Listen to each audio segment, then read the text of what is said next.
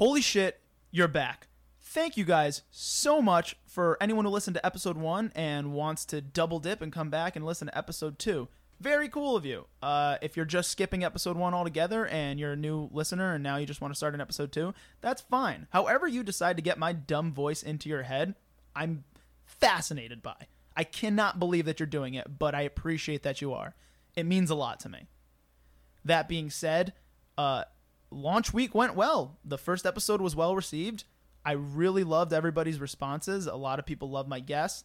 Um, overwhelmingly positive. Uh, a, a lot of people had a lot of nice things to say about it. My very close friends, they ripped into me about some of my worst habits, but even they seemed to like it. So if I could impress those assholes, uh, I think I might have something here. But I'll leave that up to you, the listeners. Uh, feedback is always welcome. You can message me on everything Snapchat, StephaBro93, Twitter, at StephaBro, Instagram, StephaBro93, Facebook, Stefano Sanzo. Like, whatever. However you want to get back to me, SanzoStefano at gmail.com. Like, I'm all ears. I want to know how I can improve this experience for y'all. It's been a great experience for me so far. And I look forward. To, I have all sorts of guests coming in, guys, and they're hysterical or interesting or charming. There's reasons for you to want to listen to their stories, to listen to them talk about what good enough means to them. And, you know, my questions that I ask everybody, they're going to start changing now that people know the podcast. But uh, overall, I'm going to keep the theme in line. And I have some ideas. I mean, we're still in the first few episodes, guys. I could. I could change the format, mess around with it a little bit. If people have suggestions, you know, I'm all ears. But so far, I love what I'm doing with it. I'm I'm really having fun.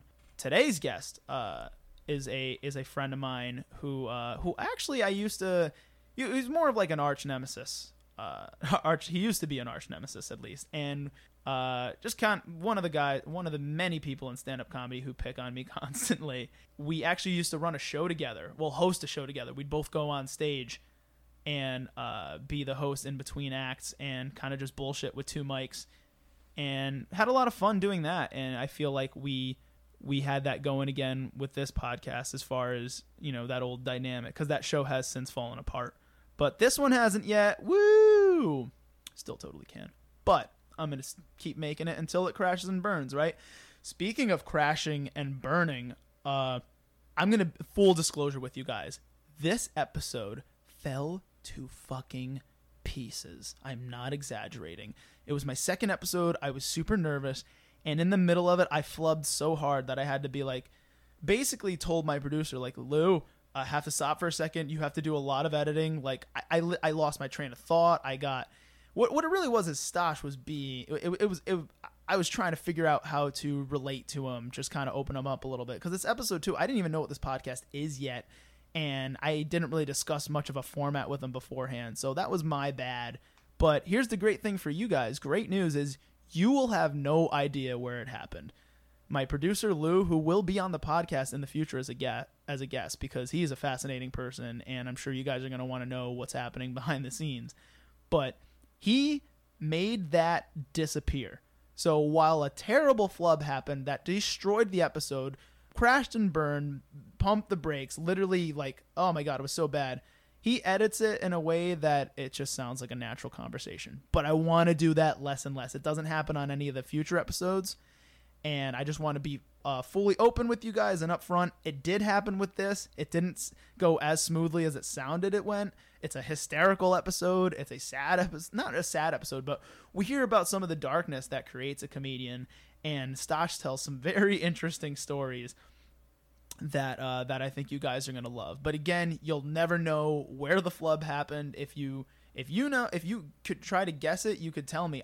Literally, me and Lou, neither of us even know where it happened, and Lou's the one who edited it, and I'm the one who fucked it up. so so it's that it's that smooth of a transition. But with that being said, I'm gonna let you get to episode two with Stosh Mikita. Episode two, good enough. Thanks for coming by again, guys. You're the best. Couldn't afford songs, so I wrote this one. We're not the best, but we're good enough. Let's start the podcast now. It's good enough. And we're here. What's going on, everybody? It's uh, it's it's your host Stefano Sanzo, and of course, I have a a guest in the studio today who is a former arch nemesis of mine turned kind of friend, just because of how much we work together. Uh, why don't you go ahead and introduce yourself, sir? Stash Makita, everyone. Stash Makita, everybody. Really good to have you here. yeah, Um, thanks for having me here at this studio that looks like it was imagined by every drug dealer I ever had. it's it's I, I like it, man. I like it a lot. It's it's a cool crimson color. Um, I love uh I, I love the uh the the sound insulator things. I don't I don't know what you call those. The uh the con- the, the condenser foam, Yeah, whatever you want to call it. I'm not sure how much help it does, but man, does it make this place look official. But uh, yeah, we're over here at Royal Fox Studio. Shout out to you guys. Uh, put together a great space for recording podcasts. But um, so yeah, welcome to Good Enough Stash. Uh, this is the second episode of this podcast. So um, That's a great name for your podcast, Isn't since it? that seems to be your goal with everything you do. yeah, good enough. literally, man, literally, I I get as much. I get my level of satisfaction out of things, and God, I'm just trying to change the connotation of that phrase "good enough" because it's definitely associated with uh with uh how should I say not necessarily fragrance, but Mediocrity. it is associated with mediocrity, and I, I may, may, maybe I am on the mediocre side, but um, I think so many people do end up being like some level of mediocre, and that's okay. Like mediocre, I, I mean, mediocre in America is still better than like ninety percent of the world's population, right? Yeah, hundred percent. Yeah. So You're ahead of the game if you can hit mediocre. literally if you could wake up and and just kind of make it to the end of the day every day in America, chances are you're doing all right, right? I suppose so. So, Stash, um not to make it too heavy here, but uh how are we going to make the world a better pra- place? Oh boy. Let's Not let, let's backtrack. Podcasting, Le- yeah, definitely. let's let's oh, god damn it, I knew this was going to turn into a roast. Um, you know that's how I communicate. Dude. I know, especially with me. All right, actually, we'll, we'll backtrack. We'll backtrack a little bit.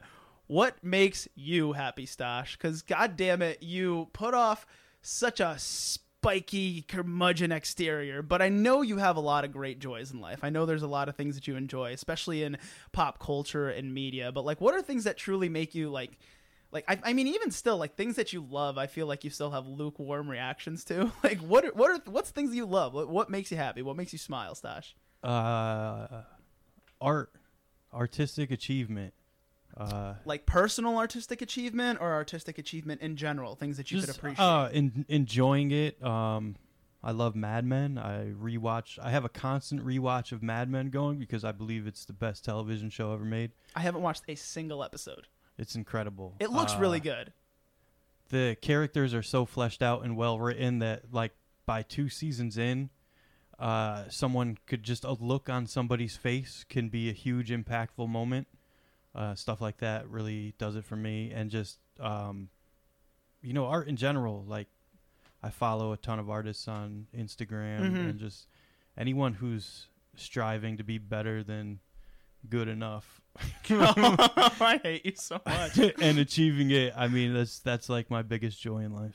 right right yeah no i i uh, i share that with you man i love art i love any anyone any cr- creative endeavor people trying to get after it. I love supporting uh local artists or not even just local artists just artists in general like commissioning Yeah. things from from artists. Like if i if i have the scratch to throw it i'm like you know i'm, I'm never the kind of person like you're the worst person in the world if you ever tell an artist that it would be great exposure like you got to offer them something if you're gonna if you're gonna ask you know if you if you need require like an artist services of any sort whether they be a musician or a painter just anyone who does anything creative photographers like if they have a skill that you lack and you're requesting their services you you you pay them what they ask. You're not offering them listen man there's going to be a lot of people there going to get a lot of eyes on it i'm telling you man it's worth the exposure it's not worth the exposure they need to keep their lights on they need to put food in their mouth Yeah, I'm all for that, dude. I need dollars. exactly give me money that's that's uh that that's way better than whatever exposure you're offering Yeah, speaking of supporting local art, I'm going to see a uh, local production of the Great American Trailer Park this weekend, and I'm super excited about it. What's the Great American Trailer Park? Uh, it's a musical. Uh, I feel like I should about drama involved, like in this trailer park. So all of the debauchery and drama between all these trailer park residents. That actually sounds fantastic. It's hilarious. I would love. I, I don't. Why didn't I get cast in something like that? That sounds. That sounds right up my alley. But um, yeah. So so so arts arts your guy. But like, so it's so Mad Men was is the thing that you've been like most obsessed with. That's Um, what I've seen too from from you. Yeah, as far as television goes, yeah, I I have a constant rewatches of Mad Men and Deadwood going at all times. Right. my two favorite shows. Right. I let's see. The only thing. All right. I the thing that I rewatched the most probably Futurama and Parks and Rec.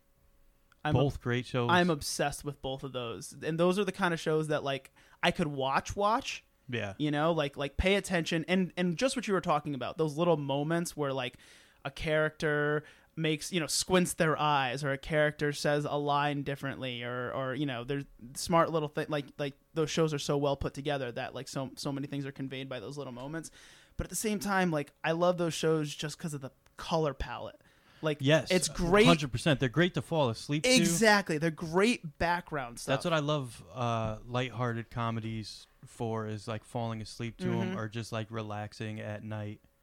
Uh, but like during like regular hours, like most of the time, I prefer to get my comedy from drama, which is a weird thing. But oh let's talk more about that i like I that just always feel like the You know laughs in a exactly good drama are so they mean so much more a thousand percent dude because you've done A all this thousand work percent. to create the tension You're that the so comedy right. is then breaking. You're so right. Yeah, no, because like, like, all right, great example of a show that's so jam packed with humor. I mean, I don't think I've ever seen a show pound for pound with more jokes in my life. Unbreakable Kimmy Schmidt. Yeah. I laugh maybe once or twice an episode because it's such an oh there's they do not allow any tension to build up in between humor uh, and and so much of a good laugh is the tension that builds up to it and i'm not saying that you can't have someone roll roll roll like like punch punch punch laugh laugh laugh that's absolutely possible and maybe like stand-up comedy Yeah. but as far as a sitcom or like a like a romantic comedy in a movie or something like that, if if you're just forcing the joke every single second, it's hard to get like a real laugh. But like when it comes to dramas or like a good action movie, every laugh hits. Like every hum- uh, comedic moment, like like all the Marvel movies, man, those laughs in the audiences, those are some of the biggest laughs I've ever seen. In in you know, Yeah, there's there's something visceral to it. yeah, Like if you make somebody cry first, then the laugh is worth way more that follows after it hell yeah. because it's like a laugh from your Is soul. that a little? Is that a little lesson for uh, for life there, Stas? That you're not even meaning to put out. Uh, You know the that that that whole uh, drama, that that tragedy humor connection right there. That's huge. yeah, I mean, well, the whole It's thing huge. is like without without the lows, you could never have highs. You It's know so what I true. mean? That's not like something I came up with. That's just you know people have been talking about that forever, but it's true, and I, I think it extends into into art as well. absolutely. Yeah, man. If if if a show or, or a movie is just nothing but happy good times or nothing but jokes, like I'm not, Not, saying that I don't appreciate a Schmidt or a Thirty Rock Oh, or something like it. that, I love it. but um, yeah, I just it it's more cathartic the laughs that you get in in a Mad Men or Mhm. a Deadwood. Just like it's more cathartic, the laughs you get at like, damn, like a like a funeral or something like that. Like Yeah. like like like uh, or or like you know some you know something terrible happens to you, like a really bad thing. Your fir- the first friend to make a good joke to kill that tension, man. That's the funniest laugh of the year. You know, you know when Yeah. when, when you're in the deepest shit and you a laugh is just needed. You know, That's been my job in like a bunch of friend groups over the years. Is like, you know, there's I've been at a lot of funerals where it was like, um, I was the guy to kind of break the tension because you got to Mhm. find like something to say that's funny, but also doesn't detract from what's going on. You know what Yeah. I mean? Just like finding a line yeah, no, that makes you remember them fondly and laugh. Mhm. Yeah, no, weaving that uh weaving that line there, it's it's it's not it's not as easy as it seems. It's not just you're not just getting any kind of laugh. You got to honor the person. You know, in in, a, in like a tragic situation, you still have to honor them, but like you also have to honor the moment. Like you got to make sure that all your points are checked. Otherwise, God, a bad a bad joke in a bad situation. It, you are Satan. You're hit. Like, have you ever been that person who pa- cracked the bad joke in the bad situation? Oh, all the time when I was younger. Yeah, Yeah, more I more mean- often than not. comedy is so much trial and error. Oh, so not much. just once you start doing stand up, but like the years leading up to you deciding to start doing stand up. Mhm. There's so much trial and error with comedy. Unbelievable amount, and it's great, dude. you know how many women I had to blow my shot with in in order to get funny enough to In go on order to- stage? yeah, that's so true. Um, yeah, man, those those years leading up to before before comedy and co- and and you have such a different perception of what humor's supposed to be. Uh, like comedy actually takes it adds so much fun to humor, but also takes a lot of fun of the of humor out. When uh, like once you first start and now you kind of look at it from the back end of things and you're like an- you learn how to analyze jokes and like, yeah. it's like ah god it's like uh, Makes it hard to enjoy some of the stuff that you enjoyed before. Oh, a thousand percent, dude. Like, like even when you're like you're watching someone kill who you like, and as badly as you just want to laugh along with the audience, you're trying to be like, oh, I wonder how many times it took him to figure out how to say uh, ass cream instead of ice cream or something like that. Or I Well, wonder. that's how- not the stuff that gets me. Um, I get the stuff where the things where it's like, oh, that's way lazier. I, like I gave it too much credit before starting doing comedy. Oh yeah, no, you got yeah. I, I I could see you being like that, like a like like really critical of it. Like figure well that Yeah. comedy teaches you how to be a comedy critic because once you're you're a critic of yourself naturally without trying, you're gonna critique your peers and even your heroes. Yeah, Like, if there's somebody that's great, I could still watch and laugh. Like the last Nate Bargatze special, I have watched probably double digit amount of times. already. Yeah, well, yeah. I've heard yeah, fantastic it has things only about been it. out for like two months. Yeah, that's that's a lot, Tosh, for a comedy special at least. He's just got like such a way about him uh, where it seems effortless, even though there's so much thought put into it. Right. That I I love watching. That guy is like when they talk about how comedy could be an art. I feel like he's right up there in the examples of that. Absolutely, dude. Um, so how's humor like? How have you used humor to get through some of like the more, I don't know, like like maybe the darker points of your life? Because as a comedian, I mean, it, it kind of goes without saying that you've dealt with some dark shit. Nobody nobody becomes a comedian because they've, uh, I don't know, every single thing went right for them. Yeah, for sure. Like that's Uh, not that's that's not a that's not a I'm I'm doing like on, the only people who do comedy after they're successful are like famous people who have no business doing comedy. You know, Yeah. like nobody wants to see them. It's not funny. Um, they're just kind of using their their fame ticket that they already have to kind of like pretend, but like like but so yeah, for you, like how, how have you used humor to get over uh, some of some of the darker things that you've dealt with in life? Yeah, I mean, when when I was younger and there was a lot of tragedy going on in my life, I would just like fall into watching uh, sitcoms or watching. Um, there used to be when I was a little kid, before you were born, it was like MTV and VH1 when they first started would have like these half-hour comedy shows all the time. Uh, so Half hour comedy specials or shows? yeah, half-hour comedy specials. Oh yeah. Oh my god, Comedy Central used to have awesome uh comedy specials. As far as like what they aired up for stand up comedy, like Yes. the blend, Yep. half hours, like all uh comedy remix. I used to watch all that stuff when I was a kid. That was prime. I Even that before it stuff. was Comedy Central, it was like the Comedy Channel. yeah, the comedy or channel. I think Ha I or just something like missed that. and uh, they would have like in between shows they would show like sitcoms and then in between them because they didn't have a ton of sponsorship they would have like these two minute stand up clips of people and stuff which was always pretty great Right. i could remember being like uh, seven years old and seeing norm macdonald's half hour mtv comedy hour for Mhm. uh, the first time and he had this joke on there that was like both dark and alt at the same time and it was really like the first time i was exposed to either of those genres of comedy Right. but he had this great joke where he was talking about cliff diving and he was like there's not a lot of distinction between cliff diving there's really only two categories of cliff divers you're either grand champion or stuff on a rock I remember this one. which um that has been stuck in my head my whole life because it was a dark subject and I was experiencing a lot of dark stuff in my life at the time. Oh, I like that. And it was just weird and it, it just clicked with me so hard to like a little 7-year-old me was telling this joke about divers dying in school. oh yeah, that's true. Before when you're younger, how many comedians jokes you were just straight up stealing before Mm-hmm. they're you know you're not a comedian you don't know how to write your own jokes yet like and I mean obviously you could tell jokes as a kid but like you're absolutely stealing comedians Yeah, left that's how you learn how to tell jokes. left and right oh my god i uh i don't know if i could recall jokes that i would have stolen but like i like that idea of like jokes that ring out to you for years and years and years like one that comes to mind uh, a lot early on for me, like stuff that really, ah, God, there were so many. But Jim Gaffigan and Demetri Martin Mhm. were two that I really clung to when I was what, in like middle school. Um, and Jim Gaffigan, like it was.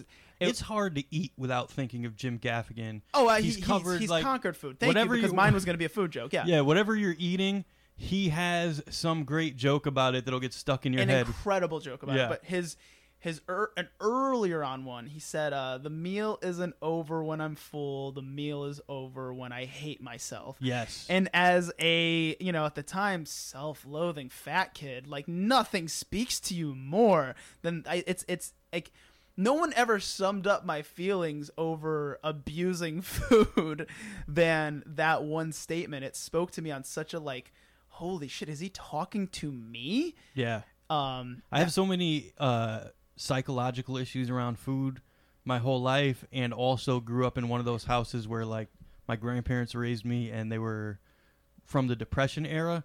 So if X amount of food was made or ordered, you ate that whatever. So I remember Mhm. being like seven years old again, like eating an entire spaghetti and meatballs from Italian Pavilion because that's what I wanted, and it will. I had to eat it. yeah, You know what I mean? So it was like three quarters of the way in, you start sweating, and it's just like, well, this is work now. yep, Food is work. yeah. Yeah, no, I, I, dude, you're, you're, you're, you're telling me, man. No, from a very young age. I mean, I mean, I love my parents. No, they're, they're, they're the best. But like, they didn't, you know, they were, uh, har- you know, hardcore off the boat Italians. So Yeah. they believe, and they had three kids. well, every every generation is raised by morons Yeah, yeah. when it comes to stuff like parenting because parenting changes so much. so much over. There's a always so generation. much inner info. How much information has come out in my lifetime about nutrition and stuff? It's unreal. A lifetime, dude. insane. Ten years, Yeah. five years. This stuff is increasing So exponentially. we can't we can't judge the people who raised us. Abs- oh yeah, no, no I, I don't I don't judge my parents at all. I So don't ju- no, I'm just all. backing you up on that. Yeah. Like you know what I mean? I'm Yeah, sure they should. did their best. Exactly. No, they did their. Oh, I, I had this tweet a while back. It was um, what do you call it? Your adolescence is spent being mad at your parents, and your adulthood is spent realizing they did their best. Yeah. like, like you can't like, like as as pissed as you, you like early on, you're gonna naturally be rebellious. I think it's programmed into us uh, to to get rebellious toward uh, our parental figures when we're younger.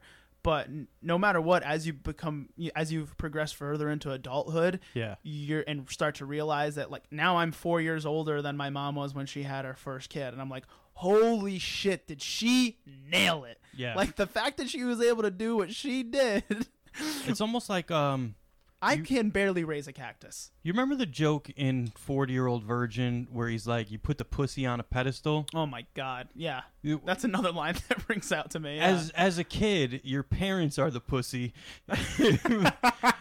and until you take them off that pedestal and start thinking of them as the human They're beings with flaws that they are man. you can't be an adult That's it. You know what else helps me out with like not just uh, with parents, but in general, like being more kind.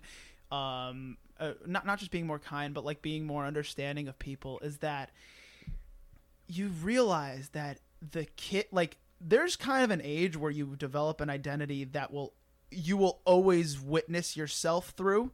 So like right now and forever I'll probably always be about 17 year old me. I'm 26 year old me who's going into 26 year old problems and getting older and older but like I'm still basically that personality and so many people like you know, it could be a 45 year old dad hanging out with one of his 45 year old dads at a party, you know, and they have kids in college and all that stuff. But at the end of the day, th- those are still two dudes who are basically 17 year olds with mortgages. You know what I mean? Like, it's not like you keep on thinking you're, well, now that I'm 26, I'm going to feel like a 26 year old. That's not really how it goes, man. Like, like you don't really get out of that mentality. You just kind of get dealt with more stuff as you can handle more things. But you shouldn't feel like you're 17 year olds. If you're 26, the most you should feel like is your 21 year old self because no matter what age you are, if you don't hate yourself five years ago, you haven't worked hard enough. Oh god damn it, Stash. Okay, that's that's not that's a pretty decent that's a pretty decent point. But like I've never really hated myself either. Like that's not really my style. There should always be things that embarrass you about yourself five yeah, years ago. yeah, no, if I, you've no, done the proper Constantly. work on your mental health. constantly. No, I'm always improving, but like I don't improve with like a basic. All right, so I don't hate myself. I don't hate things currently, but like I don't even look back at things and like, oh, I hated that about myself. It's just I didn't know. I didn't have the proper tools to deal with that problem at the time. You know what I mean? Like I didn't even know it was a problem when it was. But like I try not to practice much self hatred because that gets into some pretty dark. Uh, that could get you into some pretty dark holes. It's more about self love, self forgiveness. Like that's how I improve myself. yeah, that's probably a healthier way to do it, but that's what I'm saying. I feel like the moment I start forgiving myself Right. for things is the moment I'll start accepting the worst in me. yeah. No. Well. All right. So, uh, I've made a couple of big turnarounds. Catholic upbringing. Yeah. right very. there. Very. Just living with that guilt for no reason. Mhm. Um, I've made a couple of big turnarounds, you know, in, in my life over the years, but I, uh, like, uh, it, it was all based on, like, like I said, self love, self forgiveness, not not necessarily hating who I was at the time. But the problem, uh, you know, uh, being a positive person, you know, people think, oh, this this kid just l- lives on a goddamn rainbow. He's never, you know, nothing gets him down. Like, like uh, it, it's all good and cheery, and and for the most part, that's kind of how life is. However, uh, one of the big uh, backfires, uh, one of the big drawbacks of being positive is it could turn into complacency Yeah. real quick real quick man and that's what i realized my biggest problem was it was never self-hatred it was never it, it, it- that that positivity like even at my worst like my heaviest or like my least successful whatever you want to call it um my biggest pro it's not like i was depressed. It was just this i was all right with it you know? Being all right with being in a bad situation is almost just as bad as you know anything else. As far as uh as far as not getting your not getting your shit together. Yeah, hundred percent. but uh so like how when you when you so you practice so what is it? Do you practice self lo like that self hatred you're talking about it's not your current state? No, definitely not. okay cool. I'm uh so you could enjoy your progress you could enjoy your pro- the progress you've made in the moment.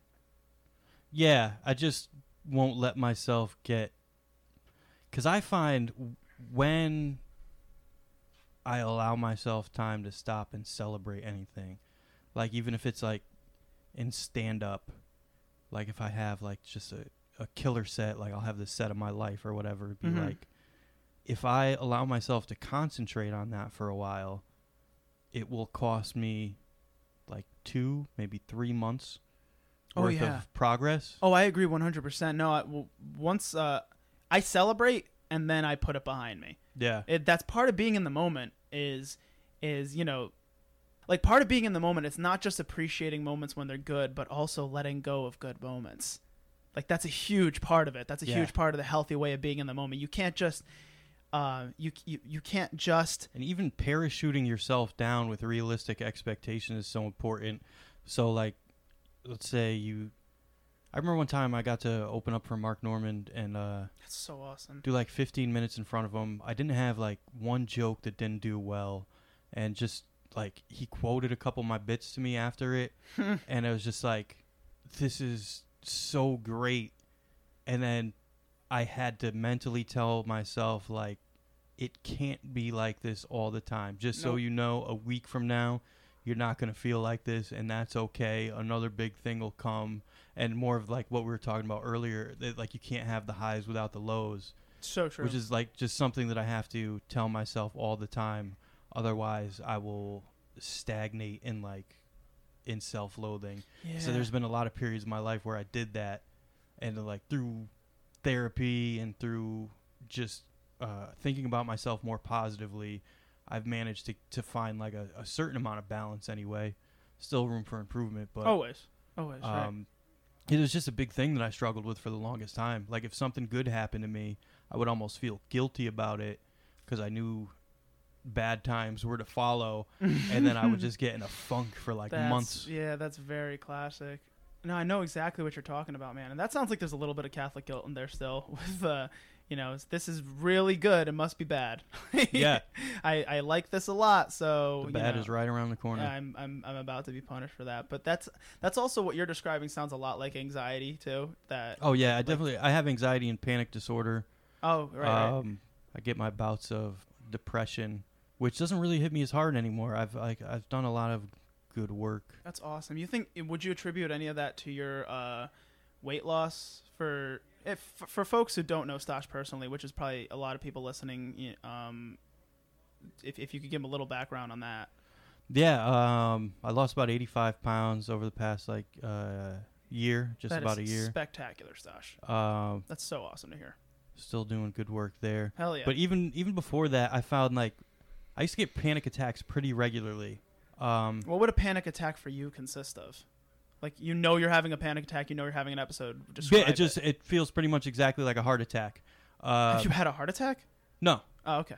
no, it's uh, but you have all the the same symptoms. Your oh, heart Jesus. will start racing. Here's how fucked up your mind is. You will feel your heartbeat or take your pulse, and your brain will make it different than what it actually is. oh, so you might- that's some Pavlov shit. Your brain might make you miss a couple of beats of your pulse so that you think you have an irregular heartbeat or something like that. It's ins- I don't know. Why Like would a brain do that? talk and I haven't had a panic attack since I started comedy 6 years ago and I think the reason for that is um they say a, a lot of a, a panic attack is like your body producing this adrenaline that it doesn't know what to do with which sends you into fight, flight or fight mode Right. and when you do comedy you're putting yourself into flight or fight mode all Yeah, the time especially when you're first starting out so it's really you're managing your adrenaline regularly Yeah. Oh, that's So a I cool feel way like to look at it. performance in general has been incredibly helpful with uh, with panic disorder. That's so cool to hear. So that's the so panic. do- is this- So how many of the things are you actually diagnosed with? Uh, all the things that I just said. So so so it was Like panic did a- disorder. Uh, yeah. Uh, what is it? It's called like generalized anxiety and and panic disorder or something like that. yeah. I might be combining two there. And are you currently in therapy? Uh, not at the moment. No, I can't afford for therapy right now. Yeah, but I. I was in therapy for a good while. I did a, st- uh, a stretch in the psych ward, um, and then had mandatory therapy for a while after You- that. You, want to tell the listeners a little about that?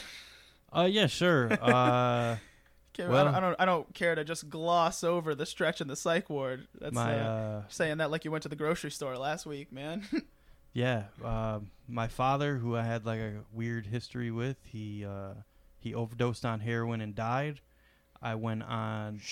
I, I dealt with that by going on a complete party bender, uh, just running from it for like three or four years, and eventually I overdosed on pills and got stuck in the psych ward for a little stretch. How long we talking? What do you mean? How long was the stretch? In the psych ward? Yeah. It was either a week or two weeks. Oh, okay. It was like 15 years ago. I can't remember if it was a week or two weeks, but um, Do you remember? that was a great experience. Do you remember any of the party uh, blur? That oh yeah, for sure. was it awesome? So much of it was awesome. like somebody recently, like I know, I know, I want to focus on the healing aspect Yeah. of all this, but like I can't help but imagine that the parties were insane. like I was in a, I was in a. Uh, a conversation recently with some comics, and somebody was like, "Have you ever been in a threesome before?" and I got to say the line, "I've never been in a threesome, but I have been in two foursomes, or a foursome and a fivesome if you count the morbidly obese man who was watching from the couch jerking off." What the fuck? His name was House. He was a cool dude. His name was House. yeah. That uh, that's that's got to be a massive person to earn that nickname. Yeah, he was gigantic. Um, and he sold cocaine Right. and would have like these debaucherous parties at his house. I'm gonna venture to imagine that House is no longer living. I couldn't imagine that he is. I mean, it's been like 14, 15 years and he must have since had I what, knew him. a year and a half left at most. Dude, He might have died at five or six hundred pound guy doing a lot of cocaine. He might have died at that party, Stash. It's possible. That is fucking crazy. Okay, so the psych ward, and and you said great experience, as in like it did bring you back to reality. A hundred percent, dude. I was. I was in there with like my roommate was a guy who tried to slit his throat because Slit his own throat. he tried he slit That- his own throat. That is the absolute ballsiest of suicide. this guy was on track to be a like uh, an Ivy League graduate. I don't remember what school he was going to. He bought his first like five speed car, uh, like a little coupe. Uh, he was king of the world. You know what I mean? The future was limitless for him. Sounds like it. Immediately crashed it, got brain damage. Uh, he still has the wherewithal to know how smart he was before and how not smart he is now. That is Like, such a specific torture. tortures. Yeah, it was like uh like a real life flowers for Algernon scenario. I'm not even gonna pretend to get that reference, Stash. Ah, it's a a book. They made a movie about it called like Charlie or something like that. Um, but he was just tortured his whole life. It wasn't his first attempt to kill himself. It probably wasn't his last. And I was in there just with people with the worst problems in the world. I'm And waiting for you to tell me about this being a great experience. was this all great for you? it was it was eye opening. It was perspective that I needed because I had all these like oh, tragedies in my life, but Yeah. comparatively I was in there with some real rundown saps, dude. That all right. I like that a lot. That's And cool. It, it made me I mean, it sucks, but yeah. yeah, it just made me realize how small my problems were compared to some other people and made it easier to to deal with them. Right. Also, I had sex with one of the gals from in there, so that was a nice That's pretty awesome. it was kind of Super nice. cool. Yeah, she was very attractive, uh, but also she was in a psych ward for a reason. Right. Like in the middle of you were not the first crazy person she fucked, Stash. no, Let's be let's be honest. In the- that's, in that's middle- her thing. in the middle of sex, she actually said a line to me. Do you know that when two people have sex, their guardian angels have sex at the same time? Oh. a real boner killer. You sh- wait. Was she a patient? Yeah, yeah. Oh, oh, okay, okay. For for a second, I was thinking uh thinking that one of the No, it wasn't fucking a nurse, dude. that Are you would have been crazy? so badass. you know how dope I I would. You'd be so much. I would cooler. open every conversation with Yeah. that if I got That's- put that'd in be the psych ward. fir- that'd be the first thing you'd say every time. yeah, dude, no way. Um, well, But yeah, that's the- cool. That perspective was uh was great for me. I I agree with that. As far, I think that's a good place to start with positivity about life is perspective, but I think it's.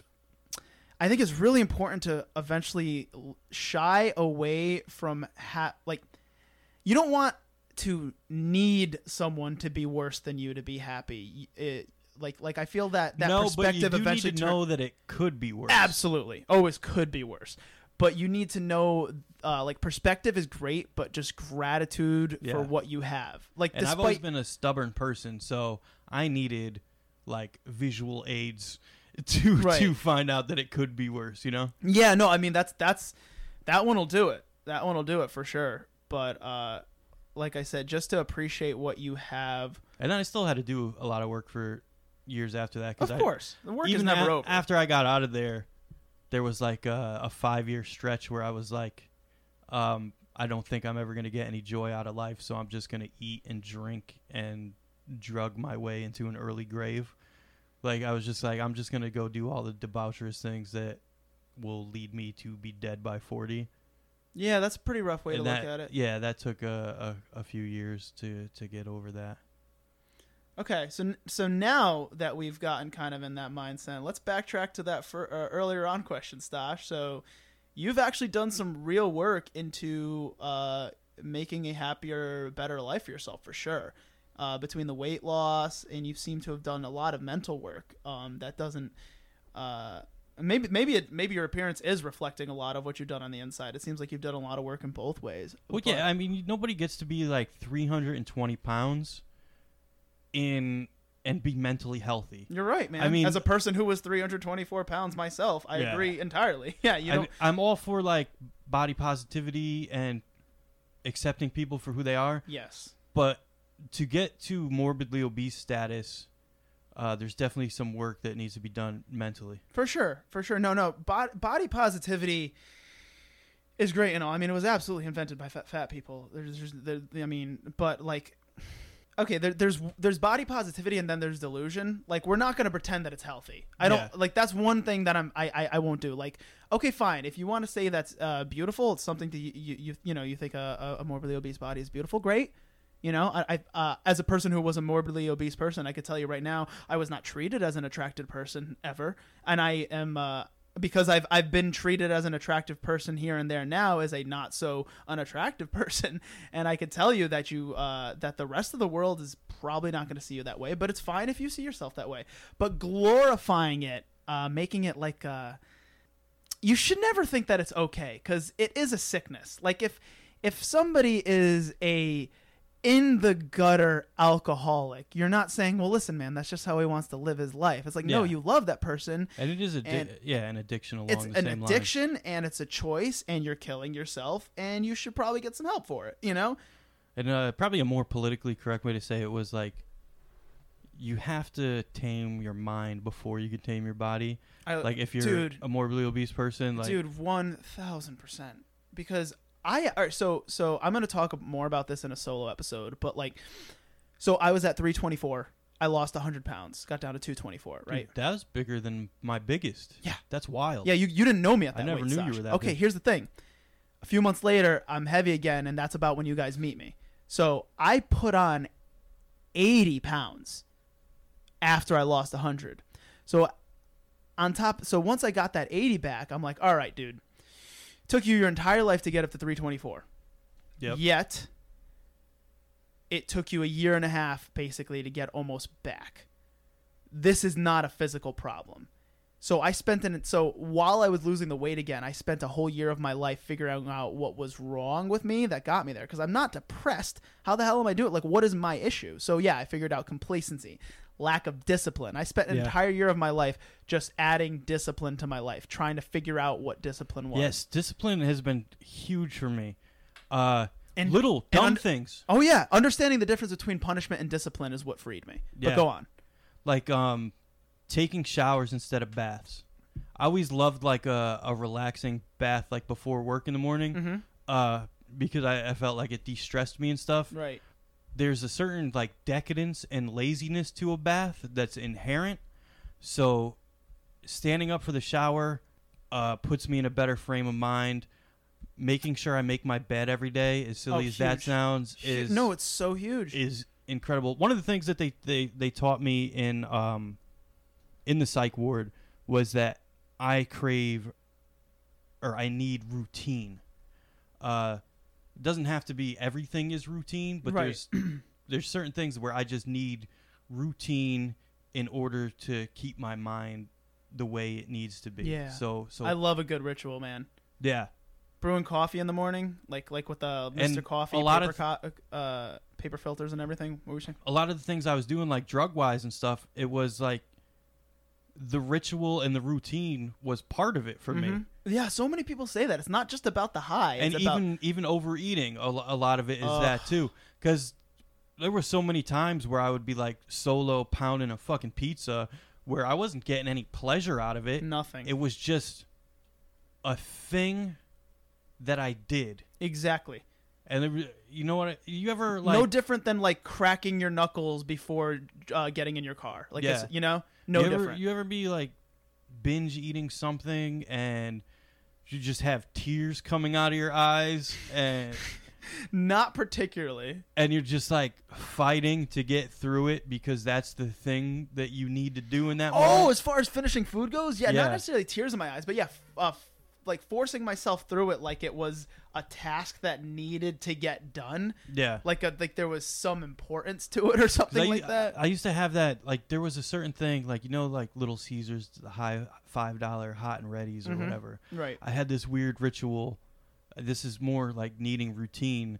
I didn't have the right routine to replace it. I had this weird thing where I would go get a five dollar hot and ready and a diet Pepsi from Little Caesars, and every piece that I ate when I got to the crust, I would take a bite of the crust, take a swig of the diet Pepsi, swirl it around in my mouth, and then chew up the soggy crust.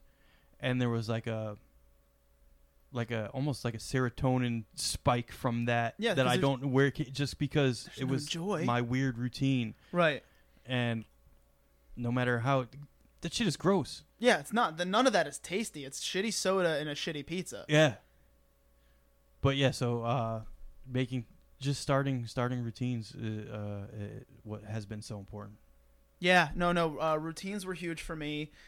Um, Positive routines. Yeah, yeah, positive routines. That's another thing. Just, just, and just practicing like, uh, like I said, practicing discipline, like taking on responsibilities and and taking on, uh, just just owning up to shit. You know what I mean? Yeah. Like I think the talking about crying while eating is probably almost like hack at this point Mm-hmm. cuz like people will say it jokingly all the time, but when I say like you know sitting in a car trying to get through pizza and crying, I mean that literally. That's like a hundred percent. I've I've never been there. Yeah, uh, it's it's funny. Like like obviously we got to the same place. We were both uh we were both obese, but like it was never. ah, God, it was almost like part. It was almost like celebrating all the time for me. That's that's where I would put it. I was never hate eating. I was eating because I'm alive, and Mm. eating is great. Eating is one of the f- most amazing things to abuse because like at the end of the day, just uh you know it's not gonna kill you. Like that one that one pizza won't do it. You know, it won't uh, like any fit person could eat an, a large pizza and get over it. You know. Yeah. So in that regard, it is kind of like a great drug. But uh, but yeah, for me, it was more like I'm always partying. That was kind of the mentality. Like there was always like Yep. dessert after lunch, dessert after dinner, like dessert Yes, after every meal. You know what I mean? Like at the end of a meal, you still have to eat something to Because the treats make you feel something. yeah. I don't know. Oh God, yeah. it's so weird. Now it's like, I'll be like at work and it'll be like 10 o'clock time for my banana, 11 o'clock time for my yogurt, Dude, 12:30 same. time One- for my A, a million little percent. thing of pasta salad. That's me. or No, whatever. I, I have uh, I have that with uh, water, putting away water. So yes, dude. by 10 a.m. every day, I've drank a half a gallon of water. That's uh, you you could you could hold like at least during the week. On Yeah. the weekends, it's a little harder to stay, you know, because my my schedule switches up. I'm, I'm not at work, but yeah, during the day, by 10 a.m. every single day, I've chugged half a gallon of water. By 12, I've put away another 32 ounces, and by the end of the day, I've drank at very minimum a gallon, uh, up to like a gallon and a half of water by the by the end of the day. Yeah, I can't drink that much, uh, but I do do the same thing. Like I, you know, those thirty-three ounce bottles of Poland Spring, like the Mhm. big Poland Spring. I, I drank one of those on the way to work, another one before lunch, and then another one that lasts me for the rest of the day. So Perfect. it's like You're like also not ninety something. you're not as active and not as like big No, as for me. sure, So dude. so so you don't you don't require as much water. Yeah. But I kind of make water like part of my training regimen, where like like uh, I want to push it to the limit. I want to see how much water I could chug back every day. And Oh man, I've never felt more old than this conversation right now, talking about how much water we drink, dude. hey, man, we did it. We that's that's uh. I guess that's uh I guess that's growing growing up, man. That's It's why I like. uh, getting excited about talking about water with your friends. I've taken on a bunch more creative endeavors since starting to get in shape because like all the things you have to do to get in shape are the most boring things in the world like tracking water and calories and stuff like that It's so true. that I've taken on like uh more like I don't just do stand up now I also I've been painting I'll do like graphic design stuff on the so computer bad. I'll um just anything where it's like no all my activities I'm doing aren't boring adult stuff look I Right. still do Right. other shit too Yeah, you got to keep the kid, uh, the kid inside you alive. You know, you Yeah. got, you got to stay creative, um, especially creative types like us. So, like, if, if for for, s- I feel like stand-up comedians could branch off into absolutely anything, which is kind of what I do. As far as like, I stand-up started something for me that like ended up being like, well, if I could do, if I could even attempt this crazy fucking, why on earth would anybody subject themselves to this kind of abuse, this kind of anxiety in front of you know un- untold amounts of people like it kind of gave me the courage to go after the other stuff. Like i didn't do theater in my entire life until i did stand up yeah. Stand up just opened the doors for like you know, I'm just I, it just made me confident enough to do it. Uh, to do all that stuff, and yeah, getting on theater ended up being one of the most gratifying things I've ever done, and I didn't do it despite what uh, what kind of I, I kind of gets associated with my personality, especially in the uh, comedy community. But like, I'm not a theater kid. I didn't do theater in high school. I was. Yeah. I mean, you could almost you could call me a jock because I was on the football team, but Jesus Christ, I did not play. I uh, I sucked. But Yeah, you're like one of those hippie jocks that I feel like every every school had. You know what I mean? yeah, here's the thing: never even smoked weed in high school. So like like I was like I kind of wore the like I. I was I had hippie-ish qualities, but I didn't. Yeah. I never smoked weed until I don't know. I was like 19 or 20 years old. Uh, You're still like a peace and love type of dude. Oh, I'm definitely a peace and love type of dude. I, it's all sprink like it's all that's kind of like my exterior, but like there is a darkness, there is a ra- like a seething rage inside me Of course like, there is. No one could be as performatively happy as you No, all the time God, no, without no. having some darkness inside No, them. no. you- I, th- I I hope everyone sees right through it. I don't want people to think that like I want people to give me more credit for like not letting that monster out ever. You know what I mean? Like Yeah. I I get slam dunked on. Like that's my place in the comedy community. I get slam dunked on left and right by people I could kill with my bare hands. They're all they're, But but I would never You do also such a like alley oop it to the people dunking on you constantly. nonstop, dude. no, what I what I say today. Nobody puts themselves more delicately on a tee than I do. I Yeah. just, I just place myself there, almost like, like almost like somebody who wants to get robbed in the ghetto. You know what I mean? Like they they like purposely make themselves very susceptible to it. Like that's Yeah. kind of It's fun to play like the Costanza sometimes. it you know? really is, man. Like that's been like it's it's not just my role in the comedy community and, and all my friend groups and my family. I, I I was the youngest. It's just part of being part of being Stefano, part of being me is just like I like people like slam dunking on me, man. It's fun to see what people. I'm kind of like a great practice dummy because I'm never gonna hurt you for it. Like if Yeah. you wanna if you wanna practice your insults, if you wanna practice like saying some, or like just being mean to someone, like I'll get over it. You know what I mean? Just man. uh, just hope the monster never makes it out. Um, let's see. Uh, we're we're getting toward toward the end here. Uh, so one thing. So if we could backtrack, thinking Yeah. about all this stuff again. Think any of this stuff like? Uh, do you know what could, might be able to make the world a better place, Dash? It could be simple. Don't overthink this one. I, I I know you could probably say something like watch more Mad Men. Man, I really, honestly, you you said it, but I think that would make the world a better place. I fucking knew it. I honestly do. Um, watching that show, it'll help you like see through a lot of the the shit in life that is bad and evil. It gives you, it'll give you a better understanding of psychology, um, because it's that well written. right. Um, yeah, watch more Mad Men. I love that. Even though I, I could have guessed beforehand that this would this entire podcast episode, no matter how many different topics we jump to, would end up being a plug for Mad Men, and I set it up. Yeah, I could have done it. I could have I could have brought out specific episodes and quotes and stuff like that. Um, I do fight myself to not talk about Mad Men a lot. I know. Maybe I shouldn't have. What are the- the. The first thing I did when I started dating my current girlfriend was get us on a Mad Men watching uh schedule. yeah, that's probably it something. was like I have to share this with you because this is that important to me. Right, right. So, big question. Uh, this is uh, this this is kind of how I like to end. I, I want to end every episode. Maybe I'll ditch this if it starts not being that cool. But uh, so this is kind of. Uh, I, I imagine that this will be hosted forever. Like there will always be a way to listen to whatever you know. If I end up doing five episodes of this, you know, then that's it. But like hosted forever is something that should always be there. So without thinking too hard about it, if you would, if you could speak something into infinity, whether it be a piece of advice or a or an insult towards me, I don't care what the hell it is. If if it's something that you would love to last forever, what would that be, Stash? Trump 2020. You piece of shit! You don't even like Trump. You're just a troll. No, I definitely don't I hate like you it. so much. I don't like Trump. I just think that's a hilarious But I thing to respect it. speak I into respect the world. the fuck out of it. I respect it so much because that's such a troll stash move. That's perfect. No, I God mean, damn what are you supposed to do in the face of something that scares the shit out of you, right? other than ironically pretend to like Right. it? Yeah, man. God damn, that's not a bad point.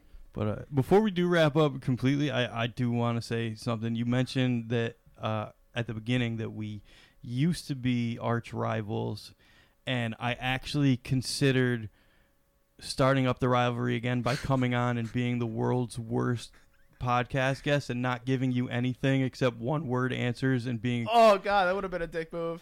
and I decided against it. So I would like to say, if anyone out there listens to this and thinks that I was a bad guest, it was completely by accident. I was not. that was just me bombing. I think you're a great guest, uh, Stash, and um, you know, ho- hopefully this thing stays alive, so I could have you back on in the future. Uh, with that said, we're all done with this episode. Thanks a lot for uh, for listening, folks. As always, drink more water and be nicer to each other.